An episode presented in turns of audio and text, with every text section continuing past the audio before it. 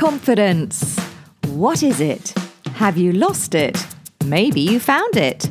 Would you like more of it? Do you actually need it? The fact is, we do all struggle with confidence at some point in certain areas, but not in others. And this is perfectly fine. However, is your lack of it holding you back from your dreams? In this series, A Question of Confidence, I'm going to explore what it means to some and how it shapes others. Is finding it a journey of self-care and self-love, or is it as simple as faking it until you make it? Come with me on this quest for confidence.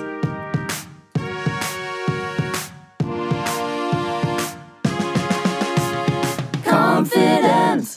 I am thrilled to welcome to A Question of Confidence a lady who has been well and truly around the block when it comes to the beauty industry. She's a lash artist, a salon owner, an educator, an events organizer, an author, a podcast host, and a business mentor. Now, with all of that under her belt, she must be a super confident person, right? Well, let's find out. It's Katie Godfrey. Hello, Katie. Did I leave anything out of your CV there? That was a long list. That was a list. It makes me sound really old. No, it doesn't. It makes you sound super accomplished. Are you not sitting there thinking, wow, I actually have done all of those things? Sometimes you do have to be told, or someone shares something from back in the day and you're like, oh my God, yeah, I've done that. So sometimes it is always good just to look back at what you've actually done, because when you're living day to day, you just forget. Well, when you're in mum zone and, salon owner zone and whatever zone you're in at the time, it is easy just to take for granted that actually you have way more strings to your bow and that you've actually accomplished an awful lot. Yeah, I have. And I'm grateful for that. And it's I love it. I didn't miss anything out, did I? I don't think so. So that is a long list, as I've said. You must be a super confident person, right? This is actually a funny question because people say that all the time when I turn around and go, oh, I hate things like this. I'm not confident at all. And people are like, what? Yeah. They don't get it. But actually, I'm not confident at all. In certain areas, I am. And in a lot of areas, I'm not. Where do you see your weaknesses lying in terms of your confidence gaps? I care too much about what other people think. That's my main thing. Caring what people think, and I'm a people pleaser. So same. Yeah, that's where the confidence struggles. It's a curse, isn't it, actually? And I think as I get older, maybe, and I'm a lot older than you, but I think I get a little bit better because I get a bit more confident in saying what I actually want and need. Yeah, I do think that comes with time because I would say I'm the same. And you also do get past a point where you're like, do you know what? I don't actually care. I'm in this for myself. But it's easier said than done. Like, confidence is something that definitely has to be worked on and worked on all of the time. Definitely. It's part of your self-care, really, or it should be. Yeah, for sure. Yeah. So you're more confident now than you used to be. So take me back to kind of the early days of Katie. Were there things that meant you weren't confident? I think my confidence and why I still am not confident now is all due to my past. So I left school at 13. Most people that follow me will know my story. But I left school at 13 because I was bullied. I had no qualifications. I had nothing to my name. I was actually a recluse in my home at that time because I was too scared to leave the house. I started modelling, which gave me a bit of confidence. And people do think, how could you be bullied and have no self-worth whatsoever to then go on to modelling? Because that's such an extreme. You think you have to be really confident. But a lot of people that have been bullied go into modelling. I don't know what that connection is there. I don't know if that's so you can believe in yourself again. You've got the photographer telling you how wonderful you are. you have to go in on these castings to get these jobs. So it all helps with your confidence, but it was the only way back then that I would physically leave my house was to go onto a casting or go onto a job, because I was literally a recluse in the house. Was it physical bullying? What form did the bullying take? And was it girls or boys? Oh, it was all girls. It was older girls in my year. So at the time I was in year 8 and they were in year 10 and 11. So there was quite a jump in age. It was all like, it wasn't physical. I didn't physically get hands laid on me, even though I thought I was. It was all mental, backing in corners, letters written to my house, in the school toilets where you get cornered, that type of thing. If I'd leave the house and I went to like town, there would be situations there. There used to be threats that I was going to get stabbed when I leave the school gates. There was so many things that happened in that time. And I look back now, because I've got a stepdaughter that's that age, and I think, God, they're just babies. Yeah. And all of that affects your adult life. 2 years above. I mean, what are year 11s doing bullying? A year 8, it's so weak and spineless, isn't it? Yeah. And at that age you believe every single thing they say, right? Like every single thing. When we used to get letters and saying that they were gonna like petrol bomb my house, I believed it. Every single thing I believed. And I was so fearful. What did your parents say? Obviously they're a huge support. They're the people that pulled me out of school and said I'm not going back. If they didn't, I would have completely ended my life. I tried to end my life several times. Mm-hmm. But thankfully, my mum was my counsellor and my mum and my biggest supporter, and she helped me through that time. So I'm just glad and grateful that I had them, really. I mean, as a mum of a girl, a little girl now and a stepdaughter, can you imagine what she must have gone through during that time as well? I mean, that's horrific. She's been bullied too, right? Yeah, exactly. My little girl's going through nothing like that yet, but she's having problems at school at the moment. She's only 7. And it's really hard to have now, I guess, that sensible mum head on, because I left school and I become successful without having any backing. Whereas, so now my mindset is, do you need school? Mm. Which isn't really the right mindset to have. I fully appreciate that. But I also appreciate that school isn't for everyone. And if it's going to damage you somehow when it comes to your mental health or anything like that, I would rather my children not go to school. Does it give you flashbacks to what you went through? Do you start to panic when she starts to tell you stuff? Do you get that kind of surging kind of sense of anxiety in your gut where you think, oh, quick, I've got to get her out. I've got to get her out. Before she started school, I was more of a mess. So physically, like the first day taking her to the school run, she was 4, like tiny. And I was like, I can't believe I'm taking her to school. I can't believe I'm putting her in this situation. And it was actually my mum, again, at the time, was like, everyone has their own story. Everyone goes through different things. What you went through, she might never even come across that. And I was like, you're right. I've got to obviously send her to school. I have no choice. Otherwise I'll end up in prison, right?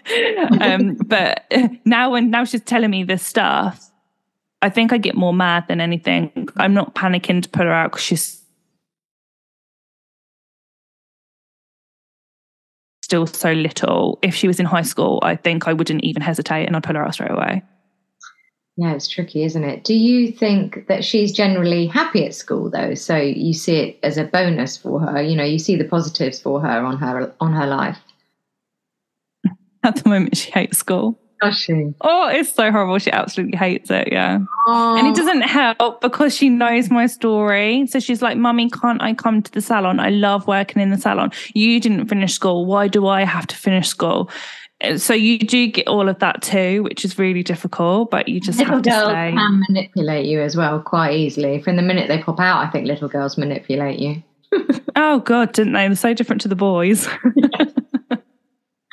Oh, dear, it is so hard, though. And, of course, they have the added pressure. I'm sure she doesn't have social media at the moment, but, you know, then all of that added pressure comes. I mean, you're a mother of girls and a boy. Mm-hmm. Your advice will be different to each of them, or do you see it more as a danger for girls slipping into that kind of low self-esteem, or do you think boys are equally vulnerable?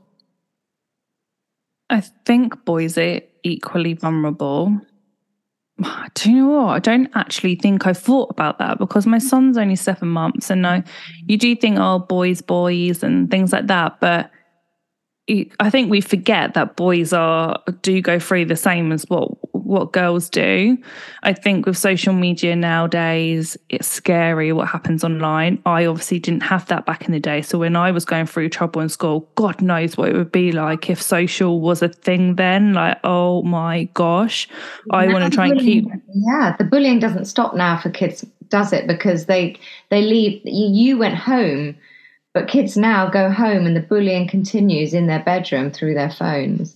Yeah, I hate the day to think when little Lola gets social media. I'm going to be really strict on all that stuff, because I think the second they start going on socials, it's just a different ball game altogether. Yeah, it's so hard. I mean, I resisted for as long as I could, and then you're just like, well, actually, I mean, maybe I should have stuck to my guns a bit more, but I caved and folded like a cheap suit, they say. Mm-hmm. And but if you deny it, it goes underground, and you turn them into you don't want to also single them out, do you? And there's definitely that line, isn't there, of being a really strict parent and not being a strict parent. If you're really, really strict, they're going to go against you anyway. If you're more lenient, then you're just going to have to keep a close eye on what they do. Yeah. Yeah. But, yeah. It's not great. I mean, thank God I didn't have social media growing up. I made all of my mistakes and they're all completely invisible. Yeah, fabulous, isn't it? On Facebook. I mean, that was proper freedom. That was growing up and just being allowed to explore and make your mistakes. And I made some fat ones. I love that. So do you think you need to be confident to be a successful business owner? I think you need to have some type of confidence, yeah. I think you need to be completely confident in what your business is, because I think winging it just doesn't cut it anymore. Do you mean in terms of your goal and your strategy and what you are, actually the direction in which you're going? Yeah, confidence, exactly knowing where you're going, that confidence knowing that it will work, that confidence if you're customer facing, so your client knows or your customer knows that you are completely confident in what you're carrying out. That type of confidence, yes, you have to be confident in business. When it gets to something like talking on stage about your business, that's completely different confidence. Yeah. So, there's different types of confidence and where that lies. But I think when it comes to your business, you have to be confident within that. You know what you said about, face-to-face, service business. That's what I loved about starting out as a lash artist, because I think this might resonate with every lash artist out there. When you start doing those first sets out of training, you're far from confident. You're learning in those early sets, aren't you? Mm-hmm. And it's just such a blessing because they have their eyes shut. So you could be having a complete meltdown above with your tweezers, kind of going, oh my God, this is so hard, I don't know what I'm doing. And they're none the wiser. And they still woke up thinking, well, in my case, they had these great big, 0.20 tree trunks on their face. And they thought they were fabulous. But I mean, my God, I look back now and I'm like, how did I do that? And there was a lot of winging it. Yeah. The it's true. When you're lashing, they've got zero idea. So just carry on lashing and throwing your little tantrums behind the client. Exactly. Bliss. So when you are, if you had to sum up confidence, I know we've established that you need different pockets of confidence for different areas of things, but what does confidence feel like to you when you're on top of your game? What does that feel like for you? Can you actually put that into words? What does it feel like? Unstoppable. Completely believing in yourself, loving yourself, which I think is really important. Can't really be confident if you don't love yourself. I don't mean look in the mirror and being like, oh, I look gorgeous. But I mean what you're about, love yourself, love what you're offering. I would say that, to be honest, because then when you start doing that, then you're unstoppable. As soon as you're confident, that's where I'd say it all starts. Yeah. And it's about trust, isn't it? It's trusting yourself that you can get the job done as well. Yeah, definitely. Trust and confidence, I guess, comes hand in hand then, doesn't it, really? It's the same. Confidere is the Latin word, which is what confidence comes from. And confidere means to trust. So it is trusting yourself, trusting a thing, trusting someone, and trusting a situation. So it is so much about that trust element. Do you feel pressured by social media, or are you good at staying in your lane? I'm extremely good at staying in my lane. Okay, good. I need to know. And that's because if I go off track, and start scrolling, then I start scrolling and I start comparing. If I start comparing, then I start to lose my confidence. Yeah. It's a downward spiral. So I am very, very strict on posting, supporting those that I know I need to support, and then off I come. Really? Yeah. I literally, people look at my socials and they think you're on social all the time. I'm not at all. I will post and go.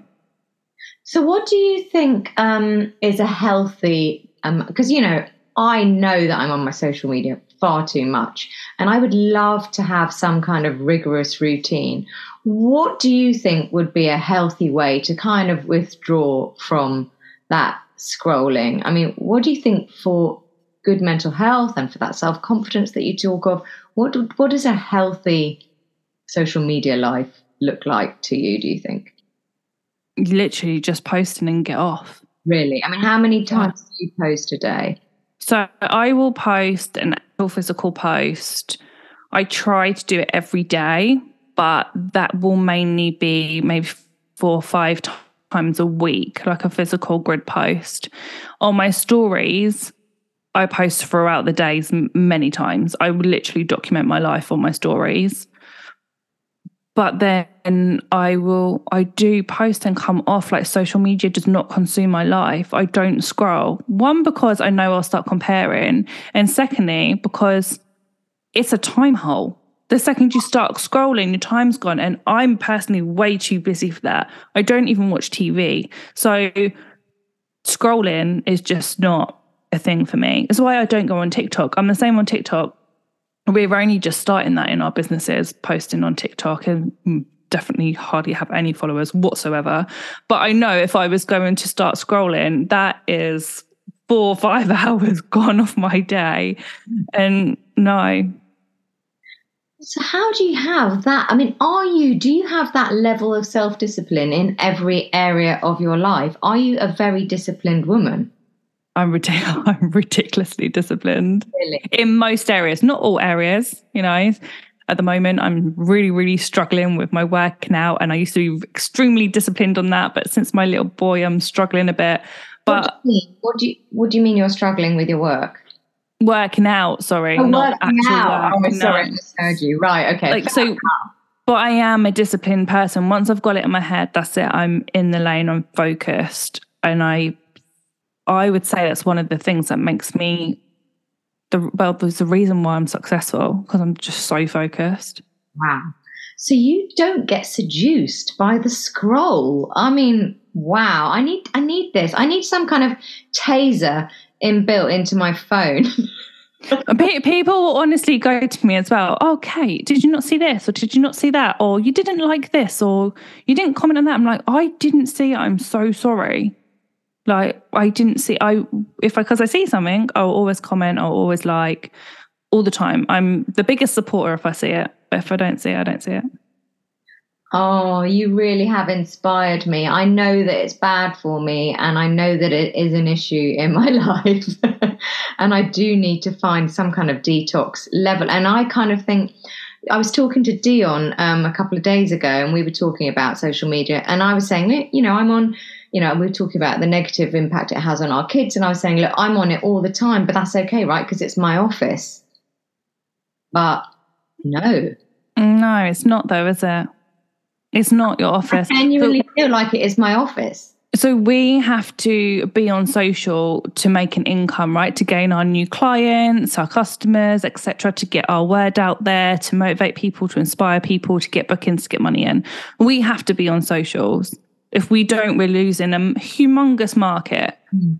But it doesn't mean we have to go in the hole. It doesn't mean that we have to get so tied in it that that's our lives. I'm in my DMs a lot of the time, but that's me connecting with my clients or my customers. Yeah, I just think, and the other thing about being a people pleaser is I feel like I need to be liking and commenting on as many people's things as possible, just because I think, well, if I want them to like and comment on mine, then I should be returning the favor. So before you know it, you go along those stories at the top, mm-hmm. and before you know it, you're down the hole. Yeah. You just need to be stricter. If you see it, like and comment 100%. If you don't see it, then you don't see it. Mm. Okay. Or you might jump on there and be like, okay, so who are the people that I'm supporting? So for example, all of my clients, all my mentoring and coaching clients, I fully support them. And if I go in on socials and I need to do some interacting, I'm going to go on them accounts. Mm-hmm. Yeah. So you can still do that. This is great. I'm going to come up with a plan. Have you ever used social media managers? I have once before, and it was obvious someone else was managing my account because they didn't sound like me whatsoever.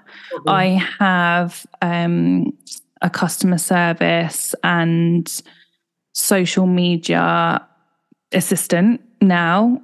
She works for me full time in my companies, and we have free social media accounts on all the platforms to manage. So she manages all of them accounts for me other than my personal one. So she writes that, but because she works with us day in and day out, she knows my voice. So it's still personal, but outsourcing. You would say. Yeah. But when I'm outsourcing it to an actual social media company for us, it hasn't worked. Yeah. This is the problem, isn't it? You need somebody to morph. You actually just need a clone. Mind you, with AI coming the way it is, before you know it, we won't even need to be ourselves because we'll have a robot doing it for us. I know. Tell me about it. Scary. I mean, kids now are writing their theses. Theses, that's quite hard to say. With AI, you know, writing essays with, you know, that whatever that AI thing is that's all. Oh, they never have to do an exam again in their life. What is the point of any of this? It's all just smoke and mirrors. Oh, no, I'm worried what the future's going to be like. You know what? I think there's going to be somehow there's got to be a massive backlash to fully just in-person stuff, because otherwise the human race is just going to crumble. I mean, what's going to happen to us, Katie? We won't know how to communicate. We won't know how to connect. Our children aren't going to know how to have conversations. I mean, as it is, they don't have a problem that they can't read an A to Z or look up things in dictionaries. And that makes me sound really old. I know. It is a little bit insane what's happening with the world, but gosh. It's amazing on one hand. I feel so blessed that I've had a foot in both camps. You know, I did uni and all of that with no Facebook and everything else, and now I'm reaping the benefits on the other side. But to grow up with only social media, and you know, your son will grow up in a world where AI is the thing, you know, he's 7 months old. So when he's 7, just think what the world's going to look like. I know, is he never going to have to pick up a pen in his life? Probably not. I mean, some would say, hooray, that's amazing. Why do you need to pick up a pen? But I mean, my writing is horrendous. So people probably do wish I never pick up a pen. Do you think that aside from the bullying, that life events, maybe like having children or certain periods of your life, are significant when it comes to how they've affected your confidence? Have you been knocked back at other times of your life? Yeah, I'd say there's a few times I've been knocked back. There's our children obviously massively change your world. Mm-hmm. And so there's different confidences there. For example, I'm obviously going through one right now where over lockdown, I lost a lot of weight. I was hardcore on my fitness journey. I got to the weight I've always dreamed of being. And I knew when we started planning for a baby that this is going to mess with my head, like the body change. Because obviously, again, back in the day, in the modelling days, it was all about your figure, all about what you look like. The bullying obviously stemmed from what you look like too. So knowing that I was going to have a baby and I'm now in my 30s and losing that weight isn't going to be so easy as when I had Lola, I knew I was going to struggle, and I'm going through that stage now. So confidence-wise, I am zero confidence when it comes to my figure and what I look like at the moment. So that's, I'd say, the main one that's in my head currently. Then there's different things like talking on stages now, which obviously I do a lot. I'm not confident in whatsoever. Why? No one would know that I'm not confident. Make it. Yeah, but inside you're feeling... Inside I'm not. Inside I'm really, really anxious. But I'm confident on my messaging. Yeah. And that's, I think, what the difference is. I'm really, really confident on what my messaging is and what I'm getting across and what I'm teaching. But physically standing on stage obviously is, I think, one of the biggest fears people have. Yeah, well, I mean, 9 out of 10 in a recent survey said they were less afraid of dying than of public speaking. Yeah, that's nuts. I definitely would be more fearful of dying, but... Yeah, well, there you go. You're ahead. You're a top percentage of the population already. But so you just don't like the feeling of that, the adrenaline and the cortisol and those stress hormones that are rushing around as a result of stepping on a stage. So you find it hard to deal with the nerves inside? Yeah, I guess I think it's from... Again, being a people pleaser and worrying what people think. So I've been speaking now for a good 6 years. And in the beginning of that, I hated every second, but knew I had to get out there. Now I'm so much better. And obviously I've got my podcast and I'm on podcast guests all the time. I have a podcast and like I'm not, it doesn't even faze me. But getting on the stage, in my head, I'm thinking they're going to think, oh, what's her outfit like? What does she look like? She can't get her words out. She might, it's all that type of thing rather than what am I actually teaching? Do you do any like nerve control before you go on? Do you do breathing exercises? Have you looked into that? Do you do that? Yeah, and I'm on a speaking course currently at the moment, actually. Which I'm really, really excited about because I come across really good on stage. Well, I got told that I do, but it's just me in my head that I'm not confident about. It's all in my head. Mm-hmm. And sometimes I'll watch speakers because my aim, believe it or not, even though I'm saying this, my aim is to be a professional public speaker. Like that's the direction that I want to go in a few years' time.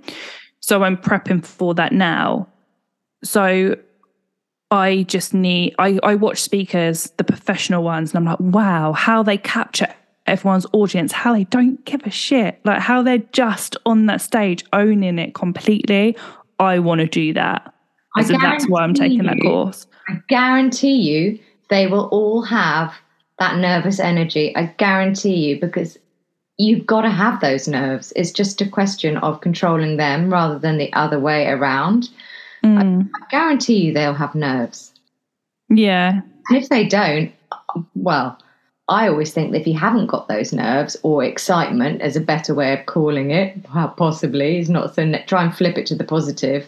You know, you don't care enough. You're not passionate enough. You need the nerves to get the passion into your voice. Yeah, that's really true. That is true. And, you know, have you ever watched yourself back on video speaking on a stage? Yeah, I have actually. And I bet you, it wasn't that bad. I did a really good job. Yeah, all the time. So it is mainly, like I said, it's not what I'm teaching. It's not what I'm speaking on. It's normally what do they think of me? And that's the horrible part to be in. Because actually I should be like, I don't care what other people think. And what else have you got to prove, actually? Because look at your CV. I mean, that took me a good 15 minutes to read that out. You know, as you say, who cares? And they're all there on your side, right? Yeah, they want you exactly. But well, I think it proves I'm not actually that confident. Yeah, I think I don't see that necessarily as a problem. And I think that's an internal dialogue. You know, it's the self-sabotage that kicks in that we all have, especially public speaking. And you probably just don't feel quite back into your groove yet. And I think it's amazing that you're doing a speaking course. You're taking action. You're investing in yourself. And yeah, I think it's so interesting to hear what you say. Yeah, I won't let anything stop me. I'm a bit like that though. That's where I say I'm so focused. If I'm like, oh, do you know what? This isn't my strength. I'm booking on some type of course and I'm making that change. Like, make it happen. I'm like, this will not defeat me. Yeah, you'll make it happen. That's brilliant. So what's your advice to your clients, your students, to others who ask, you know, who probably drop into your DMs all the time going, oh my God, you seem to have it all. You're so confident, you know, you seem to have self-belief. Your messaging is really clear. What's your advice to people you work with when it comes to believing in themselves? Believing in themselves, I would say, like at the beginning of this conversation, look back on everything you have already conquered. And if you've got that far, like you've got a whole other journey that's in front of you that you haven't even touched yet. Another thing I would say is working on yourself, because a lot of it is mindset. So the whole working out, making sure you're drinking enough, taking supplements, just so then you're loving yourself that bit more, so you are confident to then achieve what you need to achieve. I would say that's my top tips for that. Yeah. Do you think you need to be a risk taker to be good in business? And if so, what's your biggest risk been? I don't think you can be successful without taking risks. And I'm talking proper risks. You know, I've had a few. My first one was obviously opening my salon, because I opened that with no one knowing who the hell KG was, with not one client. I've never done a set of nails before I opened the doors to that salon. It's actually nuts. Never even touched someone's eyelids. Like this. What age were you? I was 19. It's insane. I was 19, and so opening that salon was a risk, because I had to take all these hefty loans out to obviously be able to do that in the first place. I didn't have the financial backing before to just, let's open a salon. So that was a huge risk. Then on from that, obviously took on staff. That was a huge risk again, because then that was an added cost to the business that obviously I didn't necessarily have until they started bringing in money. So that was a risk. And my most recent risk I took was in January, when I joined a business mastermind. And you had to be a certain level of business to join this mastermind. But it was thousands and thousands and thousands of pounds. And I thought, I need to know what this is about. I need to up my business game now. I'm at a certain level of business. I now need to scale to that further, 7 figures rather than 6 figures. And you have to have the coaching behind you to be able to do that. And I needed to take that risk and join this mastermind and invest. And that was really hard, because I felt that when I've spent money before in business, it was in business. I could physically see that business. It was training, or in products, or in a salon, a building, or in staff. But because this was coaching, that was an investment in me, which made it harder to make that investment. And it was the best investment I ever made. That's crazy, isn't it? Because it's like when you, I mean, this is not really comparative, but I liken it to the fact that when my kids were little, I was trying not to spend money, and yet if I spent it on the kids, I could kind of justify it. And if I wasn't spending it on me, that was fine. It didn't feel so bad. But as soon as it came to treating myself, that felt really bad. So, I have that now. My kids can have the world, but no, I can't go and get them next pair of shoes. Like, but if my kids wanted them, that's fine. So I get that 100%. it's, but you know, it's so important to invest in yourself. You have to invest. And obviously I've had coaches and everything over all the years I've been in business, which has been like 15 years I've been in business now. Coaches and mentors are always a huge part of your business growth. But there's coaches and there's coaches, and it depends which ones you're going to invest in. Have you ever had any crap ones? I've always spent pretty good money to not have crap ones. Sometimes I can spend good money and get disappointed, I would imagine. 100%, but I feel that it all comes down to your research too. Yeah. And I've always done my due diligence before signing up to someone. Do you think you have to click with a coach, or do you think you can get on with a coach who you actually don't get on with personality-wise? No, I think you have to get on with them, because especially when I'm coaching, I like to know if they're open to it, of course, their business and their personal, because it normally interferes with each other at some point. So I need someone to be really open with me about what's really going on in their life. And if you can't do that with your coach, then yeah, they might be able to teach you stuff and they still might be able to level you up, but you do need to be quite open with them. Yeah, you kind of need to be able to get under their skin, don't you, as a coach? Yeah, and you need certain ways to be able to talk to them. So I need to know, okay, how can I talk to, if I was working with you and then I was working with someone else, you two are two different types of people. You've got two different ways of learning. You've got two different types of ways that I can talk to you. So I need to know, how do I talk to you and how do I talk to her? It might be completely different. Do you use, I know you've done lots of training and you've got your qualifications for coaching.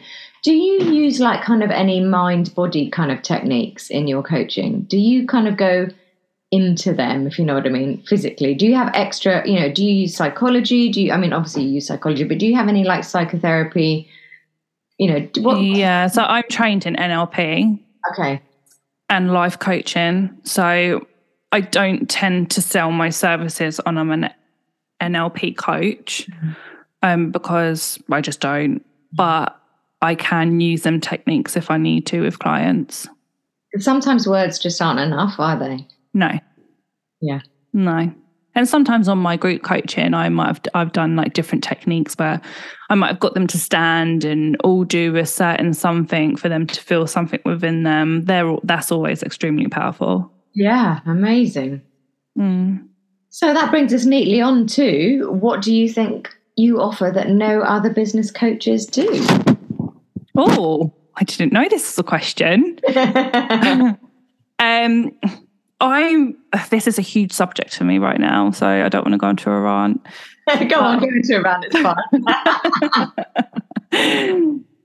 There's mentors and there's coaches, and they're two completely different things. Yes. Maybe you, in fact, for our listeners, because I didn't really know this a year ago, so I'm sure there'll be plenty of people out there that don't know the difference. And I have a bit of a problem with the coach word as well. So just in your words, define them just briefly for us.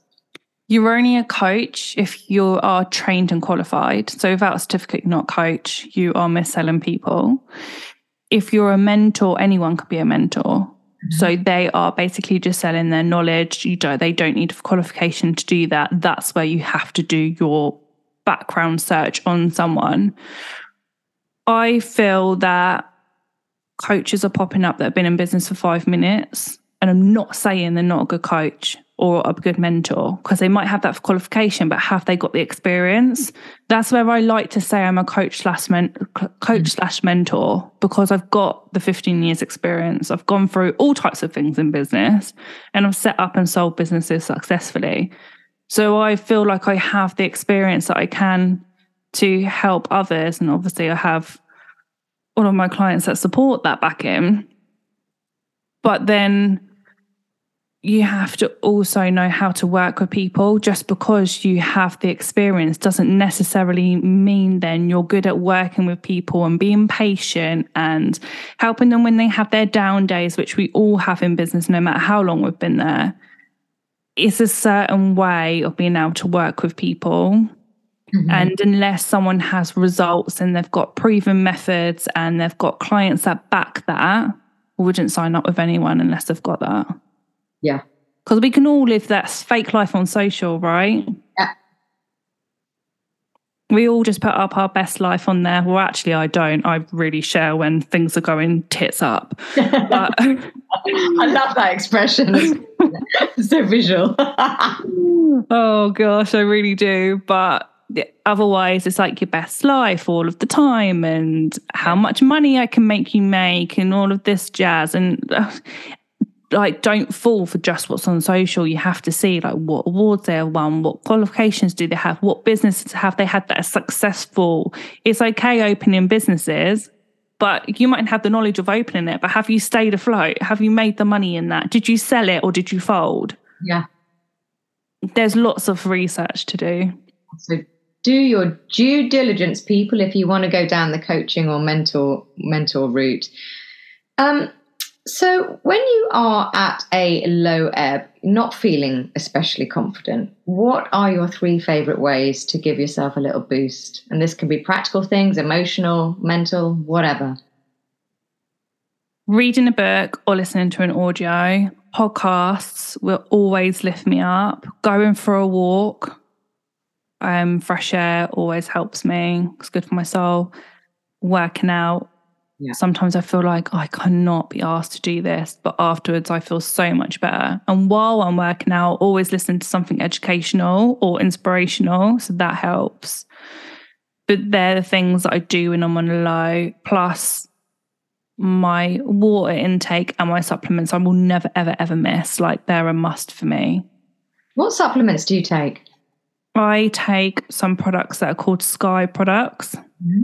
And so I'm big on collagen, obviously like hair and stuff, and like just all my vitamins I need to take. I actually look like a druggie if you was to open up my... So you take cabinet. A multi, a D, a C, a B? Everything you can think of I take. It's zinc, obviously my vitamin A, B, C. I take... Friendly bacteria? Yeah. Yeah. And then obviously collagen, which I just love at the moment. I've noticed a massive difference with that physically. I want to take a collagen. Do you take a marine or a? Do you take like a fish collagen, fish based? Yeah, fish one. Yeah. Mm. And it works. Yeah, and the product I've actually met, because I've tried loads of different collagens and they're really expensive. It's like a real thing that you have to consider into your monthly budget. But now I've been taking this other collagen, and it's like £20. For a month? Oh, it will last you ages. Really? A month and a half. But I'm like, that's so good. Oh, I want to know what that is. Let me know later. I'll put it in the notes. Yeah, I'll send you the link. I've actually got a discount code for it as well, so yeah. I'll share that with you. Oh, lovely. And what three tips or strategies do you like that others might like to try for increasing their confidence or faking it till they make it when it comes to putting themselves out there, getting in front of their audience, be that online, in person, in front of their students or on Instagram or whatever? You know, it's hard to start putting yourself out there. Have you got any tips? Start putting yourself out there. One, I would say try your best to do some face-to-cams, as much as it is really difficult and you'll feel completely out of your comfort zone and you'll hate every second. You can do as many takes as you want. So just do some face-to-cams. That will really help you get out there. Post on socials as much as possible, actual physical posts. If you can do once a day or at least 5 times a week, and give value to your clients. Don't just sell, because everyone just hates being sold to. We all feel we're being sold to now, especially online. Mm-hmm. So don't just sell. In fact, don't sell. Add a call to action at the end, but just give value. And then I would say, ask to go on podcasts. Speak, yeah. Get your story out there, get people.